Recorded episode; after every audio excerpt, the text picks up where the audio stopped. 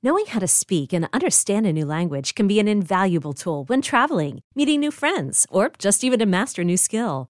But it's not always simple when you're bogged down by textbooks and structure classes. That's why so many people trust Rosetta Stone. Rosetta Stone is the most trusted language learning program, available on desktop or as an app. It truly immerses you in the language you want to learn, like Spanish, French, Italian, Chinese, and more. You won't just be studying English translations. The Rosetta Stone intuitive process helps you pick up a language naturally, first with words, then phrases, then sentences. Don't put off learning that language. There's no better time than right now to get started. For a very limited time, listeners can get Rosetta Stone's lifetime membership for 50% off. Visit rosettastone.com slash rs10. That's 50% off unlimited access to 25 language courses for the rest of your life. Redeem your 50% off at rosettastone.com slash rs10 today. She left the house under her own power to go meet somebody she'd been corresponding with online. That's the only thing we can say with absolute certainty. What happened when she got to where she was going to meet this person is the mystery.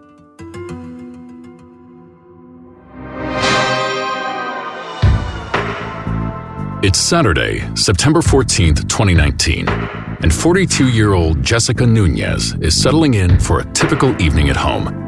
Jessica lives with her husband and four children in Glendale, Arizona, a suburb just nine miles northwest of downtown Phoenix. She's a devoted stay at home mom, and her husband often works late to support the family. Jessica always waits for him to get home before going to bed, and tonight she's filling the time by reviewing plans for her oldest daughter Alicia's upcoming 15th birthday celebration that's just a few days away. But Jessica Nunez will never have the chance to celebrate this milestone with her daughter because Alicia is about to vanish into the night.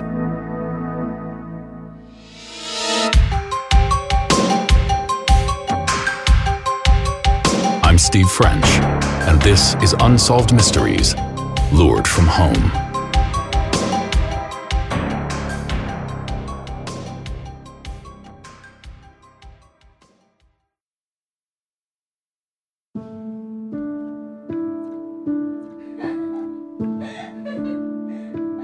That night, I heard her laughing a lot. She was having a conversation with somebody. I was downstairs and I could actually hear her. I was watching TV and she came downstairs and she asked me what I was doing still awake. She was wearing an oversized shirt with her black short tights.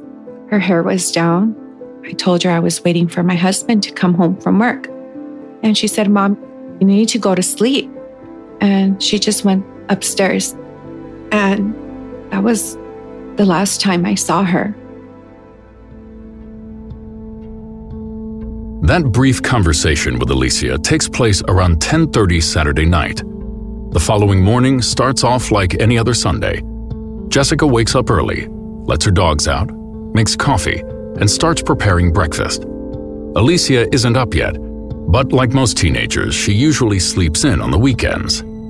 Then, as Jessica drinks her morning coffee, she notices something that's definitely not typical. I noticed the back door was slightly open, but I didn't think too much of it. I thought maybe my husband went out at night and left the door open. When we were having breakfast, I told my husband, Did you leave the back door open? He said, No. So I asked him, Can you please check on Alicia, and make sure that she's okay? So he went upstairs. He called her name and there was no answer. So then he told me, Alicia's not here. We went in the backyard and that's when we noticed that there were some chairs stacked up in the back brick wall. And we noticed some footprints going towards that brick wall.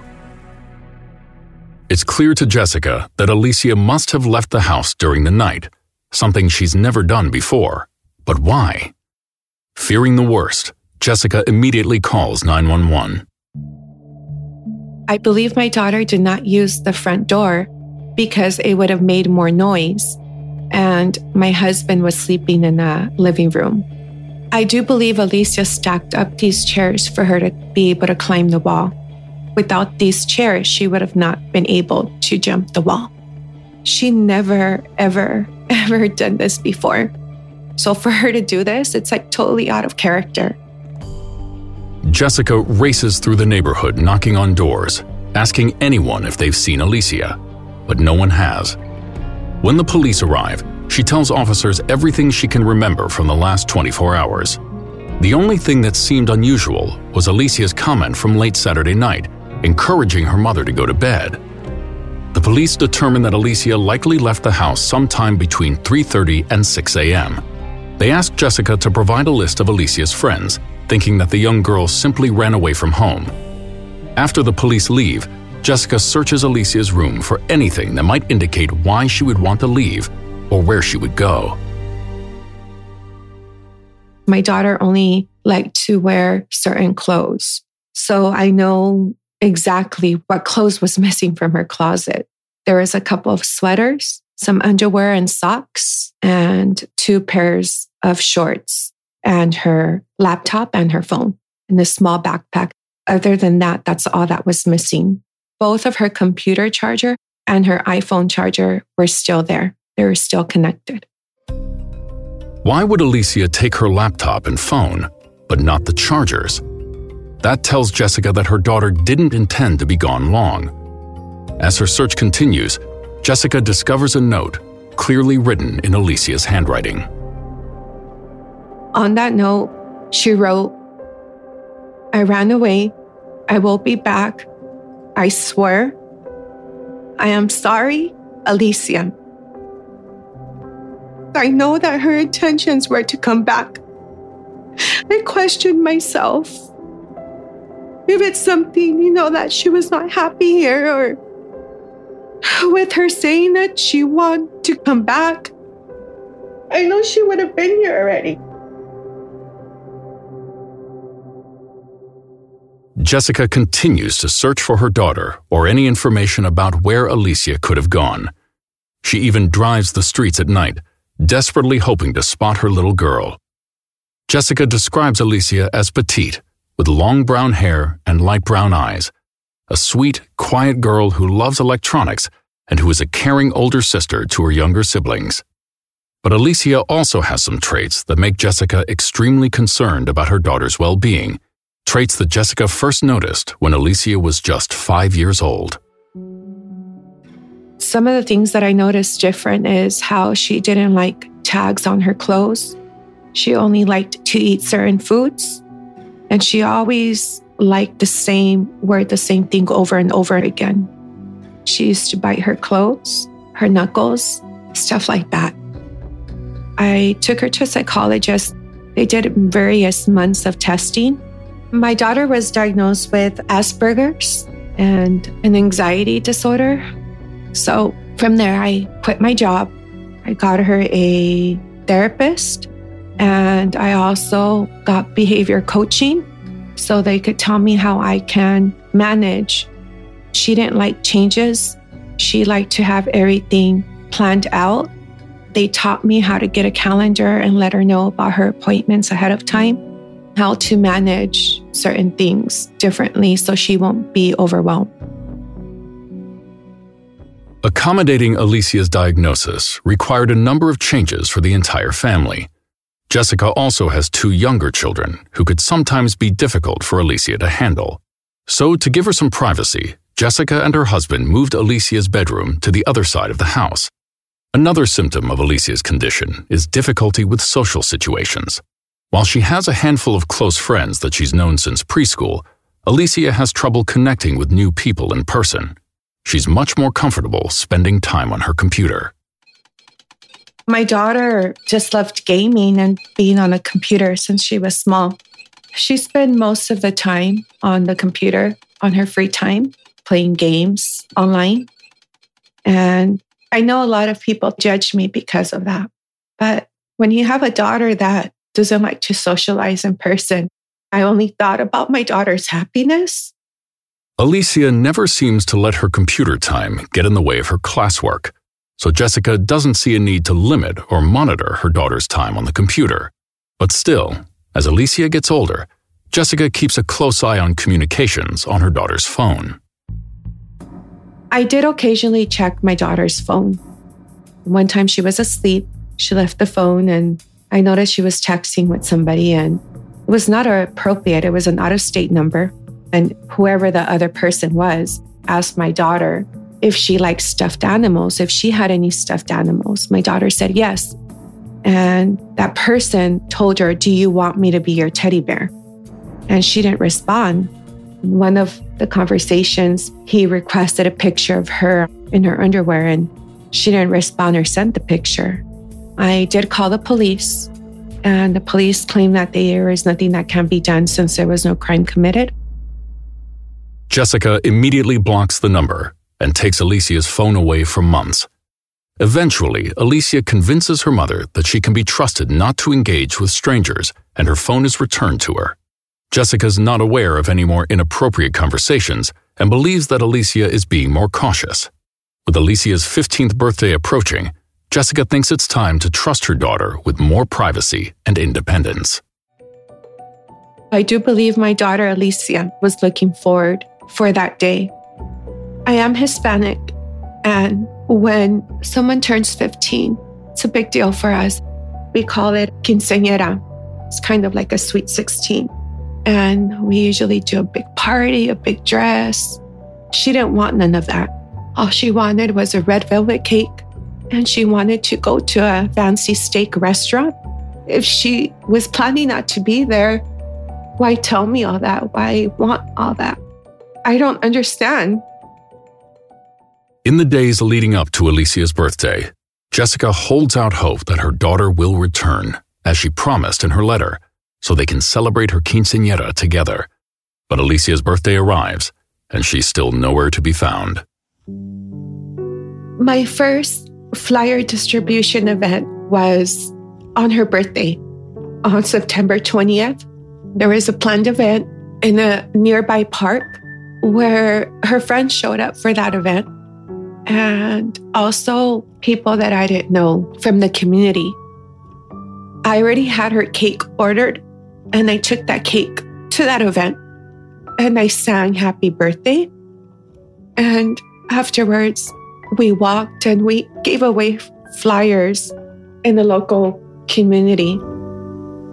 It was a very sad day for me. With Alicia still missing on her birthday, the possibility that she simply ran away from home for a few days seems more and more unlikely. The police investigation shifts gears from looking for a runaway child to trying to identify suspects that could be involved in something far more nefarious. There were a lot of leads early on that Alicia was seen around town with different people in different locations around Phoenix and parks. I know that Glendale followed up on a lot of those leads and they didn't pan out to anything. Trent Steele is the president and national director of investigative operations for an organization known as the Anti Predator Project, a private investigation firm with a specialty in digital analytics and tracing. Staffed by cybersecurity experts and former intelligence agents, the Anti Predator Project helps track down missing people by investigating their digital footprint. I'm probably the only guy that gets up every day and wishes somebody would put me out of business because this is a sad business and we're far busier than we should be. Right now, we're working 45 different cases in 15 states and five countries.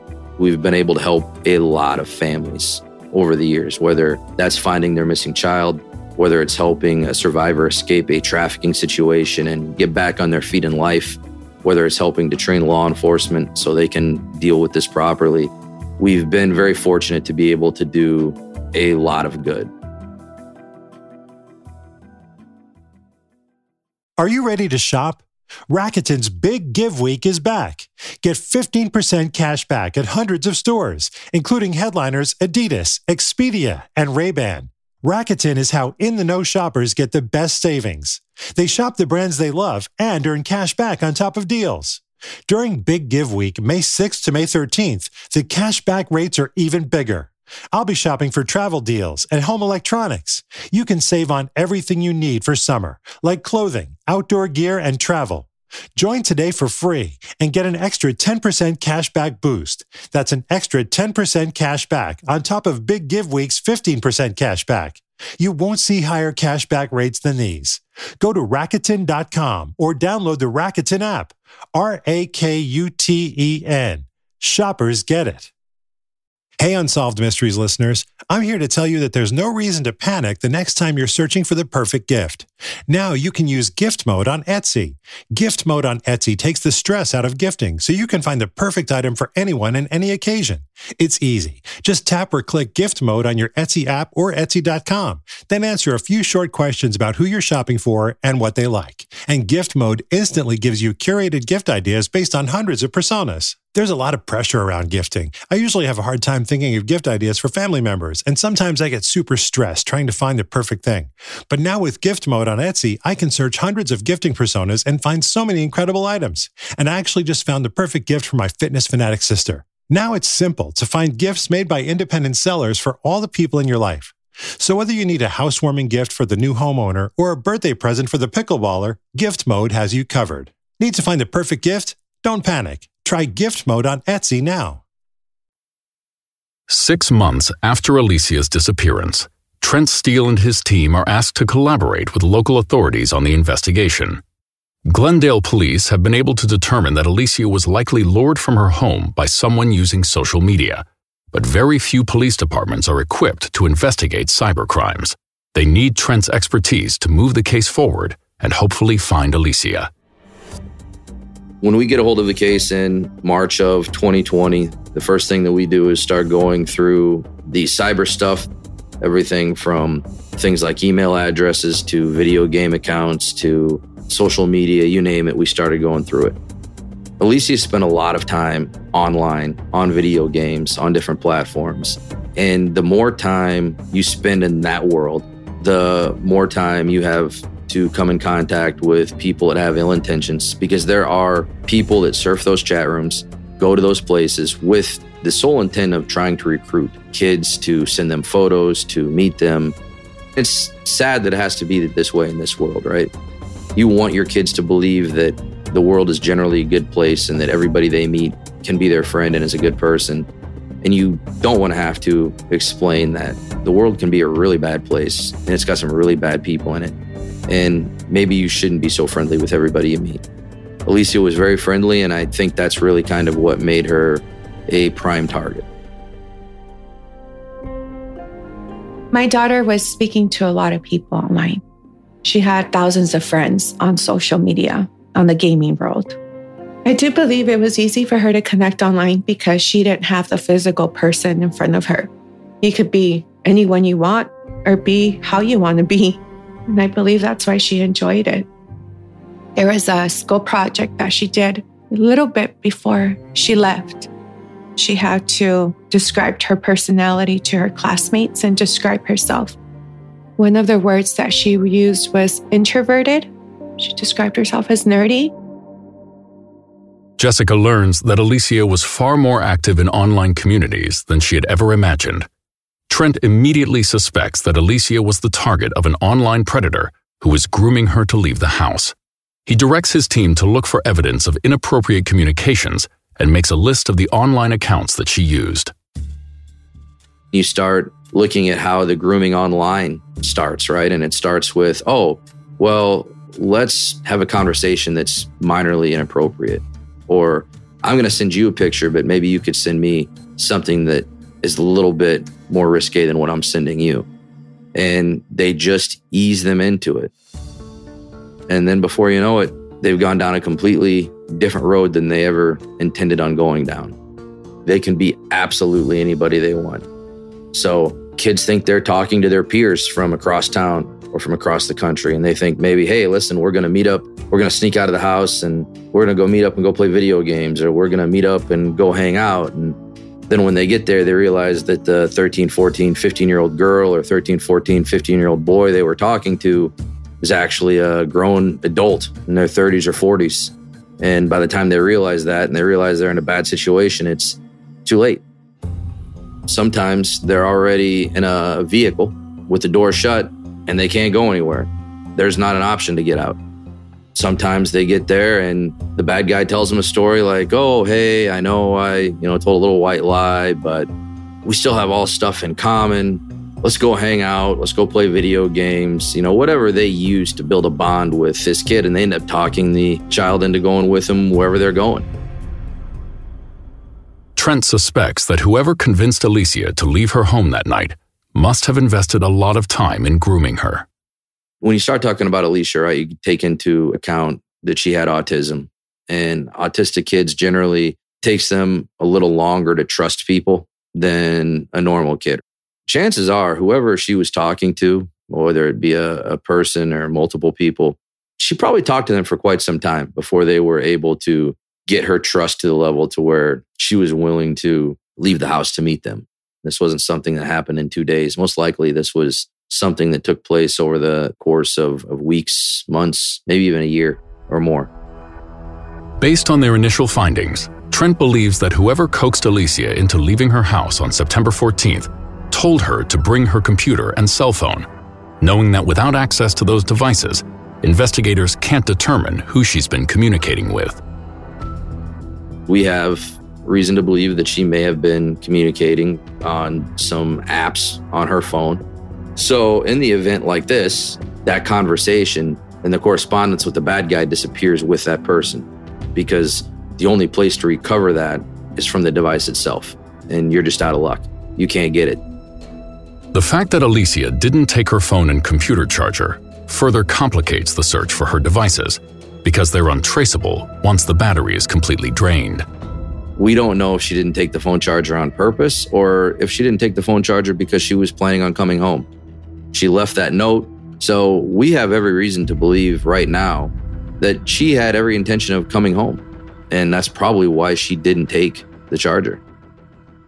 Trent and his team are all too familiar with the strategies employed by the kinds of people who abduct children like Alicia. The Anti Predator Project has done extensive work in mapping out the networks of human trafficking, both within the United States and abroad, hoping to use that knowledge to locate innocent victims. When they talk about human trafficking, a lot of people, the first thing that comes to mind is something like the movie Taken, where somebody gets snatched and they're kept in a place where they don't want to be. And the reality is, is human trafficking in the United States, a majority of it, a vast majority of it, is not like that a lot of people don't understand you can be trafficked without ever leaving your home. You're talking to somebody online that talks your child into sending them inappropriate pictures. That person then takes that inappropriate picture and sells it to their friend in another part of the world. And that person takes that picture and sells it to their friend in another part of the world. Before you know it, your child's been trafficked online all around the world and has never left their living room. So that's another form of trafficking that people need to be aware of today. Trent and his team continued to develop leads in Alicia's case. However, the world of human trafficking is vast, so locating the young girl is an enormous undertaking. I would say that human trafficking is probably the biggest, and if not the biggest, the second largest crime industry in the entire world as far as, as money making goes. And it's not going away anytime soon you're looking at a 150, 160 billion dollar year global operation when it comes to human trafficking. And the reality is those numbers are probably higher because those are the numbers we know about. You bring a bale of cocaine across the border, you sell the bale of cocaine for whatever it is. Well, you've got to go back and get another one. You bring a human being across the border, or you take a human being to a city, you can sell that human being 5, 10, 15, 20, 30 times a night. And then you can do that again the next night and the night after that. So unfortunately, the bad guys out there have realized that human trafficking is extremely profitable. Could Alicia Navarro be the unwilling prisoner of a criminal enterprise? Trent Steele believes it's a strong possibility, but working with limited information, he can't completely rule out any scenario. The sad part with Alicia's case is we have absolutely zero indicators to say where she's at. I think the silver lining here is that we have zero indications that she's deceased at this point because with everywhere where her dental records and her DNA are, if there was a Jane Doe that was found or if there was a, a known body that was found somewhere, the first thing law enforcement does is check those databases, those records. And if there would have been a hit, we would know about it by now. There are stories out there where kids have gone and been missing for two, three, four, sometimes up to 10 years and been found, you know, hiding in some stranger's house or being kept in a back room. I honestly think that if my daughter could call me, she would have already. She has compassion.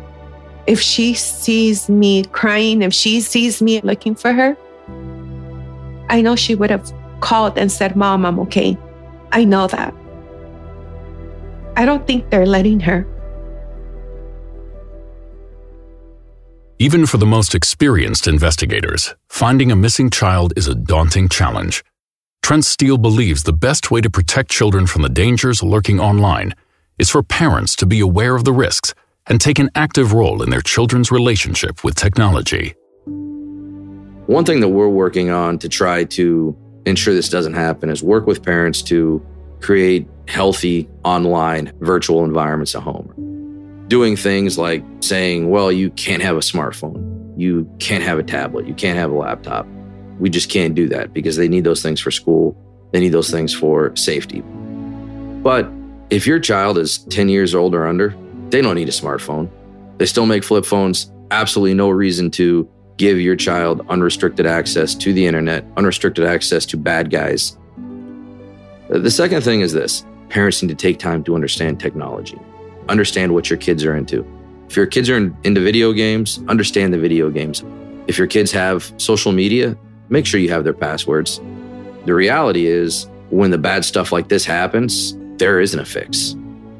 That's why we have to work with parents on the front side to prevent this from happening. What I want other parents to know is if it happened to me, it could happen to anybody. I love my kids and not knowing how my daughter is, how she's being treated. It's something that I don't wish upon anyone. So, my advice is to learn from me and to pay more attention to this subject because I never thought that I would be in this situation.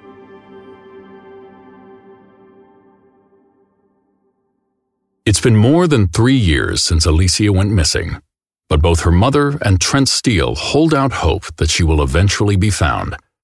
The FBI is now involved in the case, and Trent's team spends nearly 30 hours a week chasing leads, bringing in outside experts, and petitioning judges for search warrants. This case has become extremely personal to me. I think a lot of it has to do with the fact that whoever would do this to not just a girl, but a girl that was autistic, this is a bad person. That's why we spend so much time on it. And we've got information that we're still following up on. This is by no means a dead case. Jessica's a fantastic mom. She didn't do anything wrong. Unfortunately, she falls into that gap of she did not grow up with technology, she didn't understand it, and she had a daughter that was very good with it what she's been through and how she's been able to carry on with her everyday life and still raise the two youngsters, not knowing where her child's at. This job really sucks sometimes because you have to deal with stuff like this, but you get the opportunity also to meet some really amazing people. And she's truly one of the most amazing parents I've ever had the opportunity to work with. If there's a resolution that can ever be brought to this case, we're going to make sure it happens. Jessica Nunez remains dedicated to the search for her daughter and to spreading the word about Alicia's disappearance. Until her daughter is finally located, Jessica will not rest. I look for her locally still. I had looked for her internationally. I have contacted search groups since I live in Arizona across the border. And I even have gone to Mexico looking for my daughter. I have hope. How could a mother lose hope? I'm her mother. I will never lose hope to find my daughter.